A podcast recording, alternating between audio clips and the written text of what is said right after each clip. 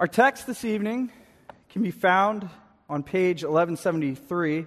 We're, reading, we're going through 1 Thessalonians.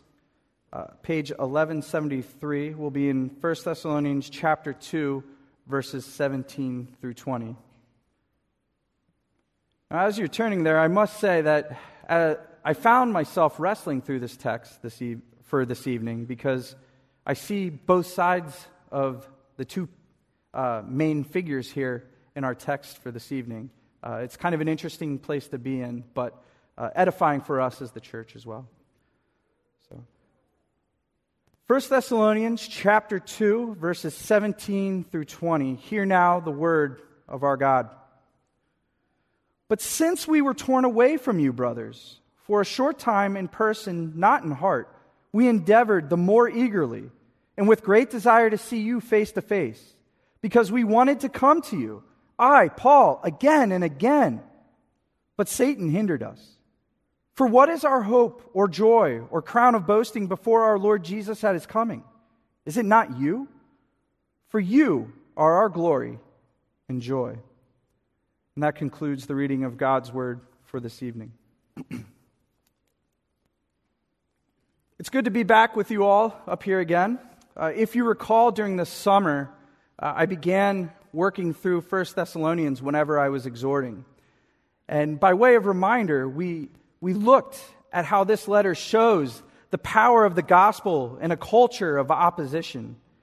And thus far, as, that is how far we've gotten through the letter, Paul has encouraged the Thessalonians. We've seen the power of the gospel in the way that they have been steadfast in the faith, how the Holy Spirit has held them up in the faith. And Paul has encouraged them, reminding uh, them of that very fact. But Paul is also dealing with something else. There's an issue surrounding his relationship between him and the people. And this is an important aspect when it comes to matters of the gospel in a culture of opposition. It's important because we find that it's matters of issues of trust and love between the minister of Christ and the body of Christ. Now, issues like this surrounding the pastor and his people, they're not unique to Paul and the Thessalonians. This has gone on throughout all the ages. It goes on today. It's a persistent issue that just always seems to come up. And a little bit later, we will see, in part, perhaps, why this always comes up. If we were to boil it down, as I mentioned earlier, the issues seem to surround themselves between trust and love.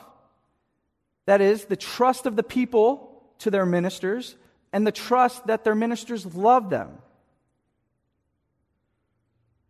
What happens, though, is when these two issues are called into question or there's any sort of doubt regarding them, what we find is then that cynicism enters into the life of the church, or cynicism, cynicism, at least in attitude towards the church. Now, certainly, we can acknowledge that there are multiple factors for this. There's been a perfect storm, if you will, for, the, for this. That perfect storm being modern and postmodern thought, which has led to individualism or stressing the importance of the individual and independent thinking. But on the other hand, we also see that there's more and more instances of pastoral abuse that are being reported. More and more people are becoming bold and sharing these instances of abuse that they are experiencing. And put together, again, this is a perfect storm where the cynical view as it pertains towards the church can seep in. Now, much of the cynicism is directed towards those in leadership.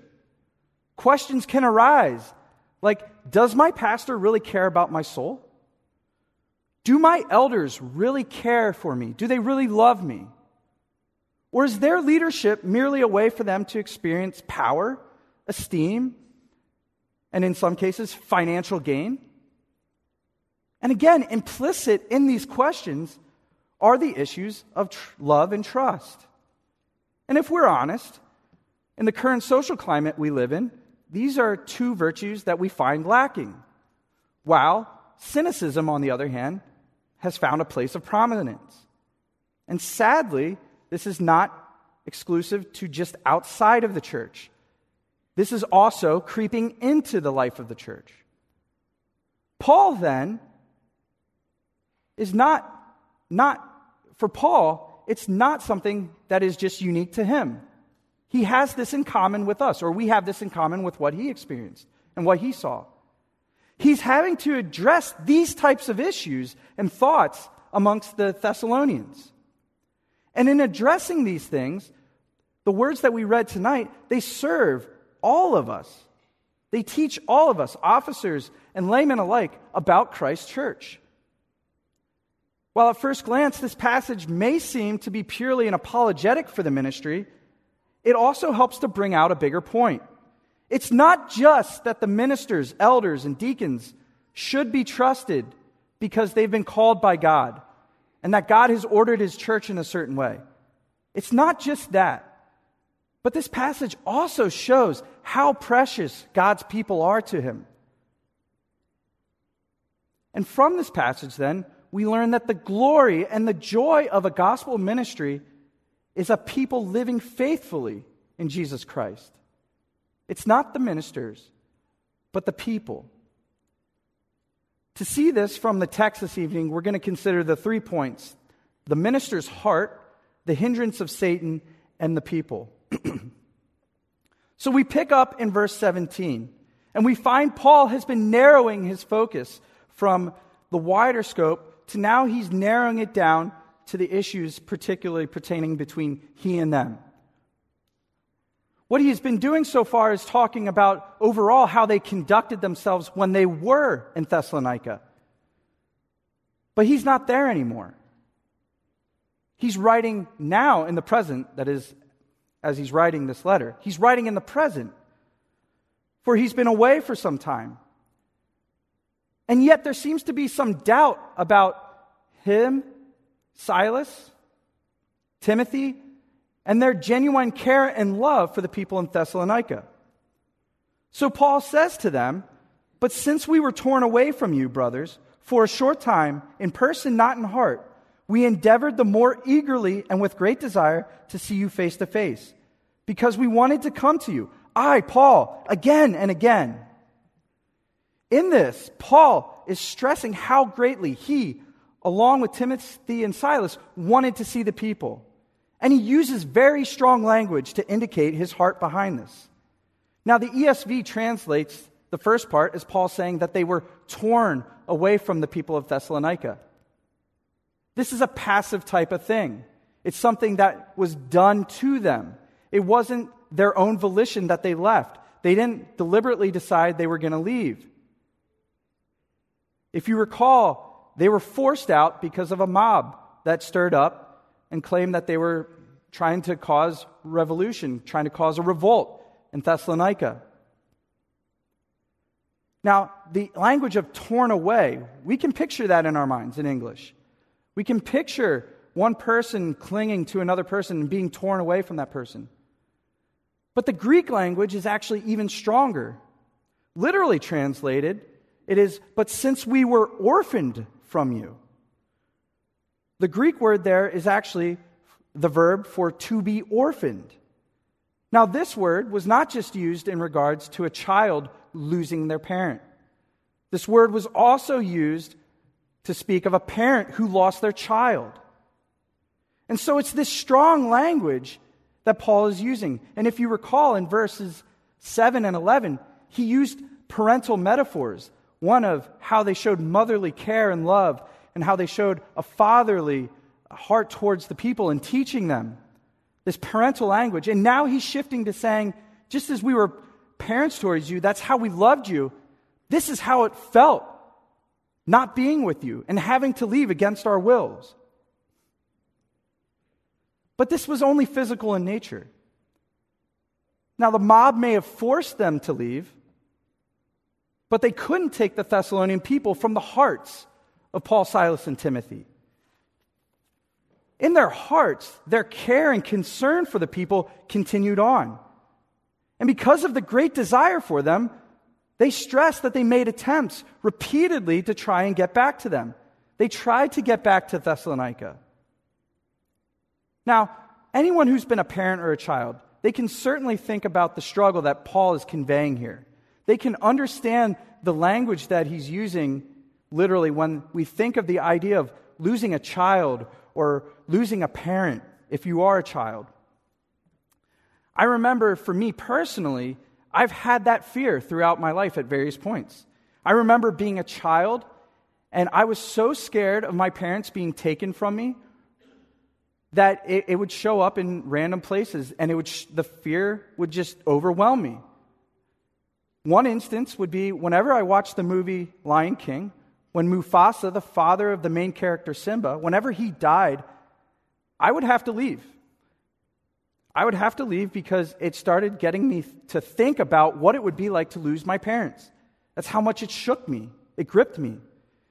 And ironically, I was reminded of this this week as my son Sam was actually watching Lion King. And in that same scene, he asked me to turn it off because it scared him. And it jogged my memory in a way then that I also began to think about how I have that fear now, even as a parent. That fear of having Sam, Machen, or a child I've yet to meet, having them taken from me. It's a heavy, heavy feeling. And again, everyone, to some extent, understands that feeling. But I also know that if they were to be taken from me, that my care and my love for them would still go on. They would still be in my heart. And it's this strong language, this extent to which Paul is speaking, that he is trying to convey to them for how much he truly loved them, how much they truly meant to him, Silas and Timothy. It was not as if when they went to Thessalonica, they were a means to an end. It was not as if they were just there until they could go to the next group of people, a better group of people, say the people in Rome. It was not as if they were there just to gain some money. It is not as if they were there just to get famous. They weren't trying to get attention. No, they were there because of their calling. And their care for the people of Thessalonica was not a pandering care, it was pastoral love for them. Now, another thing here to observe is Paul's stressing of the attempts that he and Silas and Timothy made to try and get back. And this stressing of wanting to see them should not be missed by us either. Travel in those days was long and arduous. It was difficult. It was not as if they could go hop on a plane and be in Thessalonica within a day. No, it took time. It was a difficult journey. They, there would have been planning, there would have been a lot of self determination to make that journey happen. And yet the people mattered that much that they made these attempts, that they had this desire. It wasn't a fleeting thought or feeling of, hey, we should go see the people in Thessalonica. It was, we sincerely tried to get to see you. Now, these struggles should cause us to pause and consider those in ministry now and what they go through. Have we really taken time to think about this?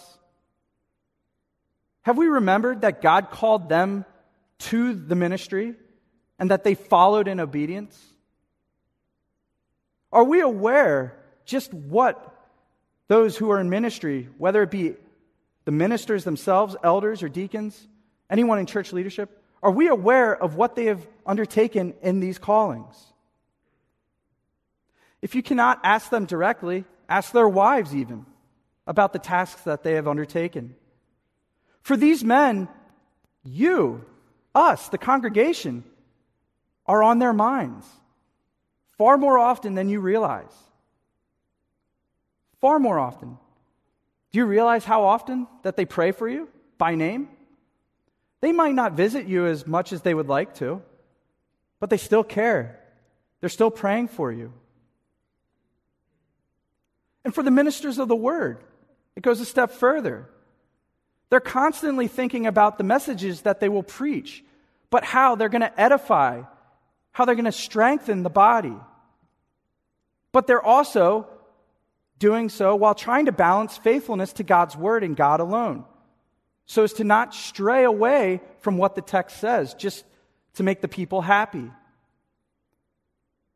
There's much time and energy that are given, but it goes unseen. But they do this not for the sake of esteem, not for themselves, but for the love of us, the congregation, the love of you, the congregation. Yet, why did Paul have to stress this? Why is he going to such great lengths to try to tell these people in Thessalonica about how much he loves them, the efforts that he has tried to undertake to see them, the things that he has suffered? Why is it good for us to pause and think about our ministers and those in church leadership and what they're going through? For Paul, he understood how pervasive and poisonous the cynicism towards the church and towards the gospel could be. Earlier in the letter, he laid out, that the pure, he laid out the purity of their message and the purity of their motives. He called to mind their conduct amongst the Thessalonians. And he did this because that there were those people out there who were false teachers, who were going around with impure motives. And he did this because there were those who carried and taught false teachings as well in the pagan side of things. And there were philosophers that were going around. And because of the circumstances that Paul found himself in, he had to go to great efforts to make sure that they were above reproach and make quite clear to the people that they were ministers of God, ministers of the gospel. The people, they had seen the fake teachers. They had seen the false teachings and how those who taught them carried themselves. They'd perhaps even found themselves being victims of those teachers. What those teachers would do is they would come into town for a time, and after having collected some money from the people while giving their teachings, uh, after taking advantage of the people, maybe making a name for themselves, they would move on and they would never be seen from or heard from again. This was in the background of what was going on here. This was the fear that the people may have had regarding Paul and his co workers. But this was different. They genuinely loved the people. And so Paul continues to stress the different ways that they loved them to the point that they wanted to see them, to the point that they were ripped away from them. Now, here in the 21st century, the abuses by false teachers and the moral failings of those in the ministry, it's only fed to the same cynicism that existed back then, that Paul was dealing with. And the price of that is huge. The consequences of those things are huge. Because not only does it cause individuals to leave the church, but it even them, causes them to leave the faith.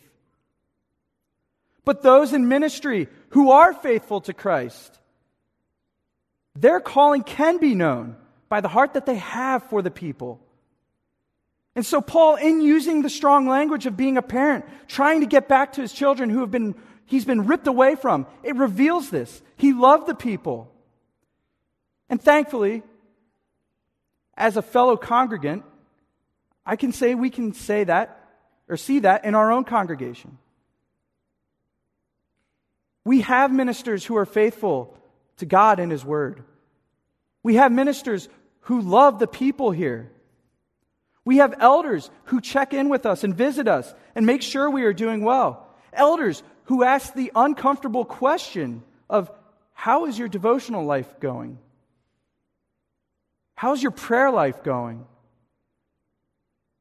Not because they're trying to lord it over you or snoop in on your lives, but they care about your souls. They care about your well being. We have deacons who are good stewards of the money and the resources of the church. Those things are not being wasted, but are used wisely. Now, certainly, no church on earth is perfect, but we are truly blessed here to be able to see that there is a care for the people amongst those who are in leadership. And, beloved, let me tell you, this is not to be taken for granted because this does not go on in every church. There are churches where visitation only happens by a single minister. And because it falls to only one man, people fall through the cracks, regardless of how long they've been members or how long they've been uh, attenders of a church. There are churches where the elders are not visible. The only time anything is seen with the elders is their names are in a bulletin or they come up front for communion to serve it. But otherwise, they're never heard from. Have you ever stopped to think about how even the fact that our elders greet us on the way out, how that is actually a simple but small way of showing their love and care for the people here? But even for those who are in ministry and truly love the people, and even for those churches that are blessed in that case, there's still something that, that everyone needs to be aware of when it comes to the relationship of those in ministry and the people of God. And this leads us to our second point this evening regarding the hindrances of Satan.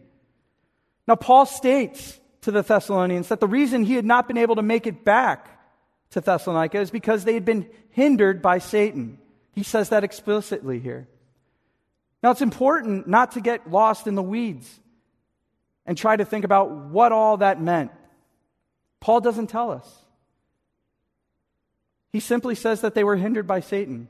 And for us to understand, we are simply just to understand that Satan was behind prohibiting them from returning. They were simply to understand that Satan was behind keeping them from returning to them. But it leads us to the question of why would Satan hinder Paul? Why would Satan hinder the co-workers? Now Paul speaks elsewhere of being hindered. But in those cases, he's generally pretty ambiguous about the hindrance. Uh, we can maybe find contextual clues. In other cases, he even sees that God's hand has been right behind it. In the case of him being in Thessalonica, that's actually how he ended up there.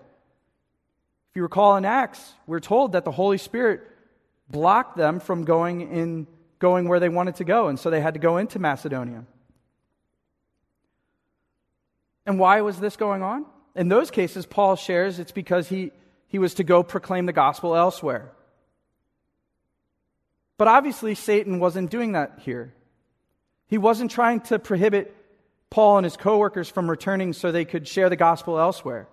There was something else that was going on in this hindrance. Here, the hindrance of Satan was done to affect the church, it was to affect the Thessalonians. Recall, Paul and his coworkers, Again, they had to leave very abruptly. It wasn't a planned out exit. They had to just pick up their things and get out. This would have left a young fledgling church in a very precarious spot. And because Paul understood that, he was very concerned about the well being of the people. We find out actually in the next few verses, they are finally able to get Timothy to be able to go back and the reason they send him is because of how great the fear they had that, and Paul says this, somehow the tempter had tempted them.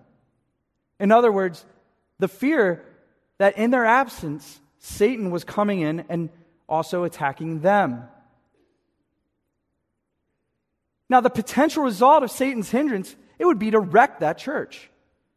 And this could have been manifested in multiple ways. One way would be that the church, in distrusting Paul because he hasn't come back, would then find distrust in the teaching that he had. They would distrust the gospel and they would give it up. But another way that this destruction could have happened would have been the disruption of the peace and the unity amongst the people in Thessalonica in the church. That this peace would have been disrupted while Paul, Silas, and Timothy, whether just one of them or all of them, were gone. And this is an important thing for us to remember today as well. For us, we must be aware of Satan's hindrances in the relationship between a minister and the people. Satan's attempts to thwart, they're, they're not always direct, though. I don't know what it is, but, it, but we seem to always, when we think of, of Satan working against Christians, we always seem to think of it as a direct assault. He's directly assaulting me, or he's directly assaulting a certain group. But we often find that what he actually does is an indirect assault for those in the military. He flanks, he indirectly works to affect a people. In this case, the attempt to destroy the faith of the Thessalonians was an indirect work, at least at the very beginning. It was indirect in that the way he was going to try to destroy the faith of the Thessalonians was not by necessarily going after them right away, but by hindering their teachers, whom they had trusted were teaching the truth, from not being able to come back. Only after that could he then try to come in and maybe create seeds of disunity or call them to question their faith. And this ties in, again, with what we talked about earlier when it comes to cynicism towards the ministry from people. Satan understands what a minister has been called to do. He understands that people look to those in ministry, they trust them. They look to them for their edification of their souls, for teaching them in the way of faith. He knows that they're trusted. And to disrupt that trust and unity is to potentially destroy the faith of an individual. Does that not sound like much of what Satan is doing today? Now, don't get me wrong. We don't want to overstate what things are because of Satan. There's a danger in that. And there are certainly natural, ordinary things simply because of the, being in a fallen world that go on that create hindrances along the way. And there's even times where it's actually God who's behind the circumstances that lead to whatever the result may be. But we cannot lose sight of the fact that Satan does want to destroy the church. One of the most notable things that we see in our day and age is the tempting of a minister or those in church leadership to fall into sin. And it is those situations then that create this distrust between the ministry and the people. And while these relationships, they're horizontal in nation, nature, and the distrust may be from person to person, the consequences happen to sometimes fall vertically. That becomes a distrust in the gospel because of the distrust in those who are in ministry. When this happens, it causes thoughts like if this person is in ministry, and they, they sin and they fail in this way or that way? Are the teachings they taught really true? And thus, we see an indirect assault on a person. Because Satan didn't necessarily go at them directly right away, but he brought down a leader who then opened up the way for the questions to begin in the life of the believer. And why? Why does this happen? It's because of the state of the souls of the believers. That's what's at stake. Christ loves his body. He's given people in ministry to serve that body as his under shepherds. And those under shepherds love and care for the souls of the people. But Satan's also after the same people. It's the people of God who are the focus in all of this. Paul says, For what is our hope or joy or crown of boasting before our Lord Jesus as at his coming? This is the question that he puts before the people. It's here where he effectively makes clear that this is not about him. It's not about the ministers. It's not about the other apostles. It's not about anyone who's teaching the gospel. The attention's not on them. The focus is not on them. It would, have been, it would have been very easy for Paul to talk about his own experience. And in other places, he, he does. But here, he's not doing that. He's not saying, Satan hindered me from being the best pastor to you ever. It's not about him. Satan hindered them to try and go after the people in Thessalonica. It was about the people. Paul, Silas, and Timothy, these men, they were seeking and following Christ. And Christ, in turn, had called them to serve his people as he himself loves his people. And he's called these men to love the people that Christ loved and to guide them. So when Paul then asks this rhetorical question about, for what is our hope or joy or crown of boasting? He's not just asking a question, he's actually calling the people these very things. He's saying, You are our hope. You are our joy. You are our crown of boasting before Jesus at his coming. It was the people in whom they found their pride. That was their source of pride. It's not in their accomplishments. It's not in how well they were known, the fame that they had. It's not in how holy they were in the process of their personal sanctifications. Their source of pride was in seeing what God had done using them. It was their pride in seeing how faithful God was to the promises He had made when He called them, when He called them to proclaim the gospel, that a harvest would indeed happen. That's why they were the cause for joy, for glory, for the apostles. Thinking back to the parental metaphors can help us to understand this a little bit more. A Christian parent who's proud of their child in the faith is not proud because of themselves. They're proud of how God has worked in that child's life. They're proud of how what the parent did, at least in catechizing the child, in praying for the child, in loving the child, and how that was not for nothing, how that was not all in vain. They were proud in seeing the faithfulness of God towards their child and how their child had trusted that faithfulness in God. It was not, it's not about the parent himself. And this is how it is for our ministers and church leadership.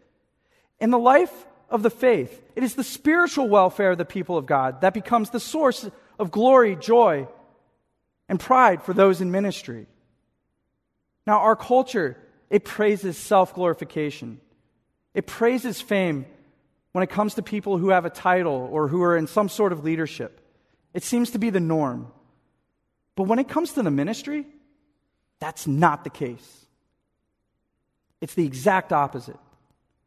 It's those who are under the people in ministry. They're the source of pride. That's where their fame comes from. And so it brings us back then to considering how we see those in ministry and their relationship with the people. Perhaps other questions may be good to ask here. Do you trust that God has called the men who care for your souls? Do you trust that He has called them to the positions that they have? Do you trust that those charged with caring for you love you and care about you? Have you considered what these men go through in light of their call? Have you considered that there is a battle over your souls. And that's where they, in part, come into play. And have you realized, dear believer, that you are their source of pride and joy? As you think on these things, may it draw all of us, actually, myself included, to a place of thankfulness to God. For He's not left us to fend for ourselves and to figure out this Christian life on our own, but He's given us various resources. He's given us His Holy Spirit, He's given us His Word, but He's also given us ministers. And it is those men who are called to shepherd and guide us out of a love for Christ and a love for us. That's the resource, a resource that we should be thankful for. When it comes to the ministry, it's not about the ministers but it's about the people of Christ and the work that Christ is doing. Let's pray. Father God, uh, something like this can oftentimes seem maybe simple, um, and sometimes something like this can even seem like something we oversee or, or don't realize how important it is. And so, Lord, I ask that you would help us to, to have a heart of thankfulness for the fact that you haven't left us to our own devices, that you've given us various resources such as your ministers, along with your holy word and your Holy Spirit. And we pray for those who minister to us, whether it be the ministers of the word or our elders or our deacons. We pray for those in ministry and we ask that you would protect them. We ask that you would encourage them. But Lord, we also thank you for the fact that we are so precious to you that you have given resources to take care of us. You have, in essence, tried to make things so sure for us to walk in our life of faith. And we thank you for that. Lord, as we go forth this week, help us to remember these things. We pray this in Christ's name. Amen.